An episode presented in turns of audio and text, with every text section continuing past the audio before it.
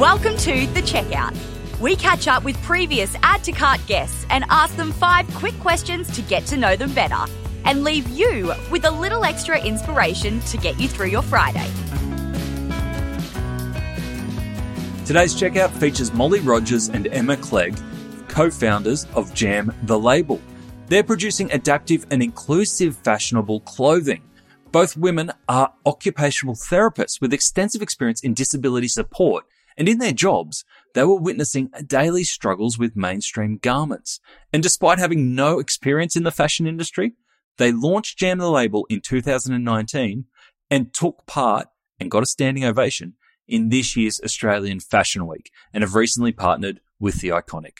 Emma and Molly, welcome to the checkout. We've heard all about what you're building with Jam the Label previously, but now we're here to learn a little bit more about you both. Five quick questions. Mm-hmm.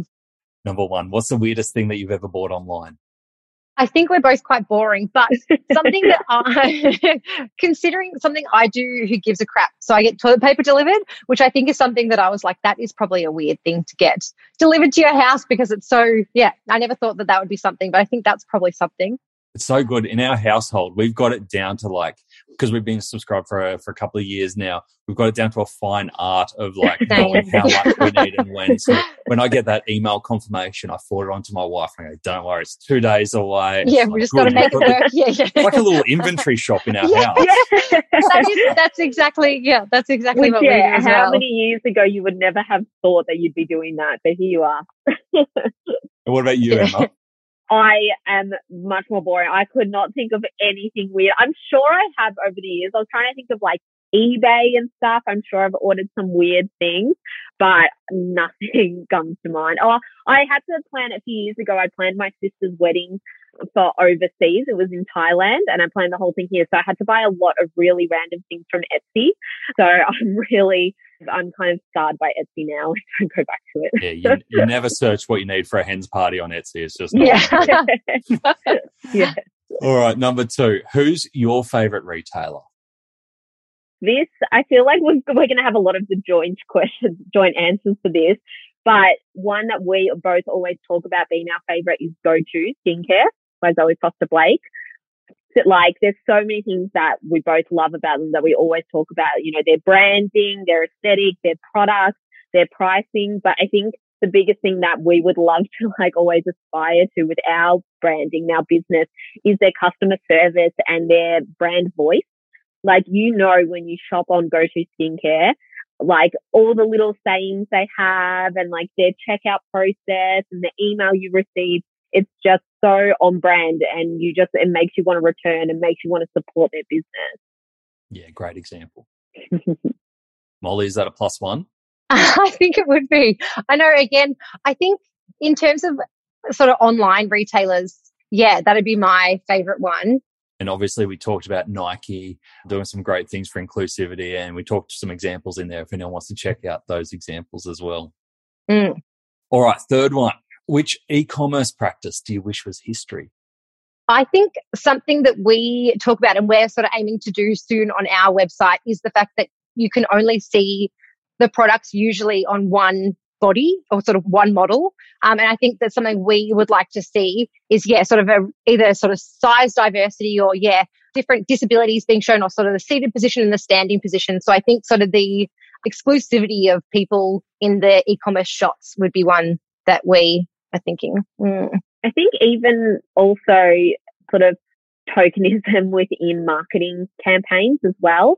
I think we're kind of on the brink of it now in that you know, inclusion is a, and diversity is a real buzzword at the moment and it's been pushed really hard in retail, which is great.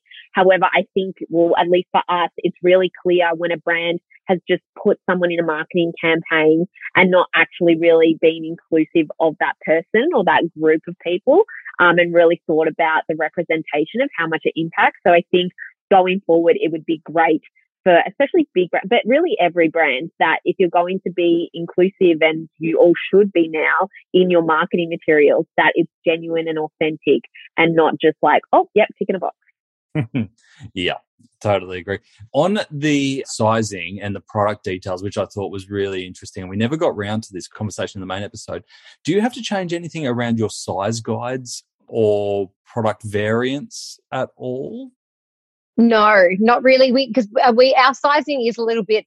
I guess sizing is so tricky in terms of being standard anyway, and so we just yeah make sure that when people are measuring their body, how it sits in their sort of comfortable position. So yeah, if someone's going to be wearing the pants seated, they just sort of measure themselves in their seated position. And yeah, so yeah, not particularly. Mm. Oh, awesome.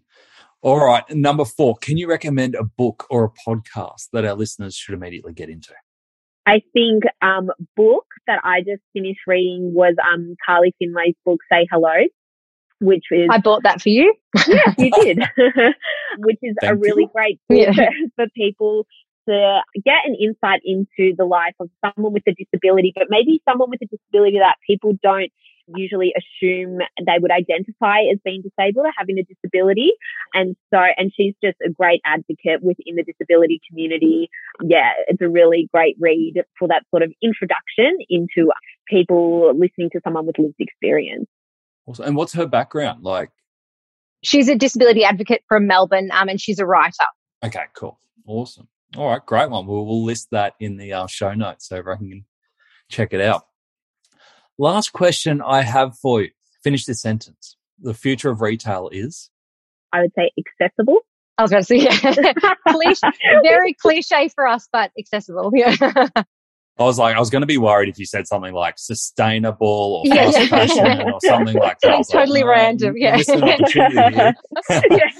no, it makes a lot of sense. And um, you guys are definitely setting the pathway for it and um, being one of the leaders in that space. So thank you for all you're doing and thank you for sharing your story today. Thanks, Nathan.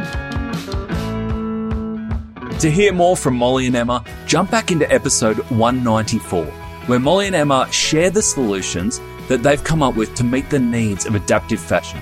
They also share the mainstream brands who are doing it best in this space, and they share what tech you can use to help implement on your websites to be more inclusive. Thanks for listening, and until next time, keep adding to cart.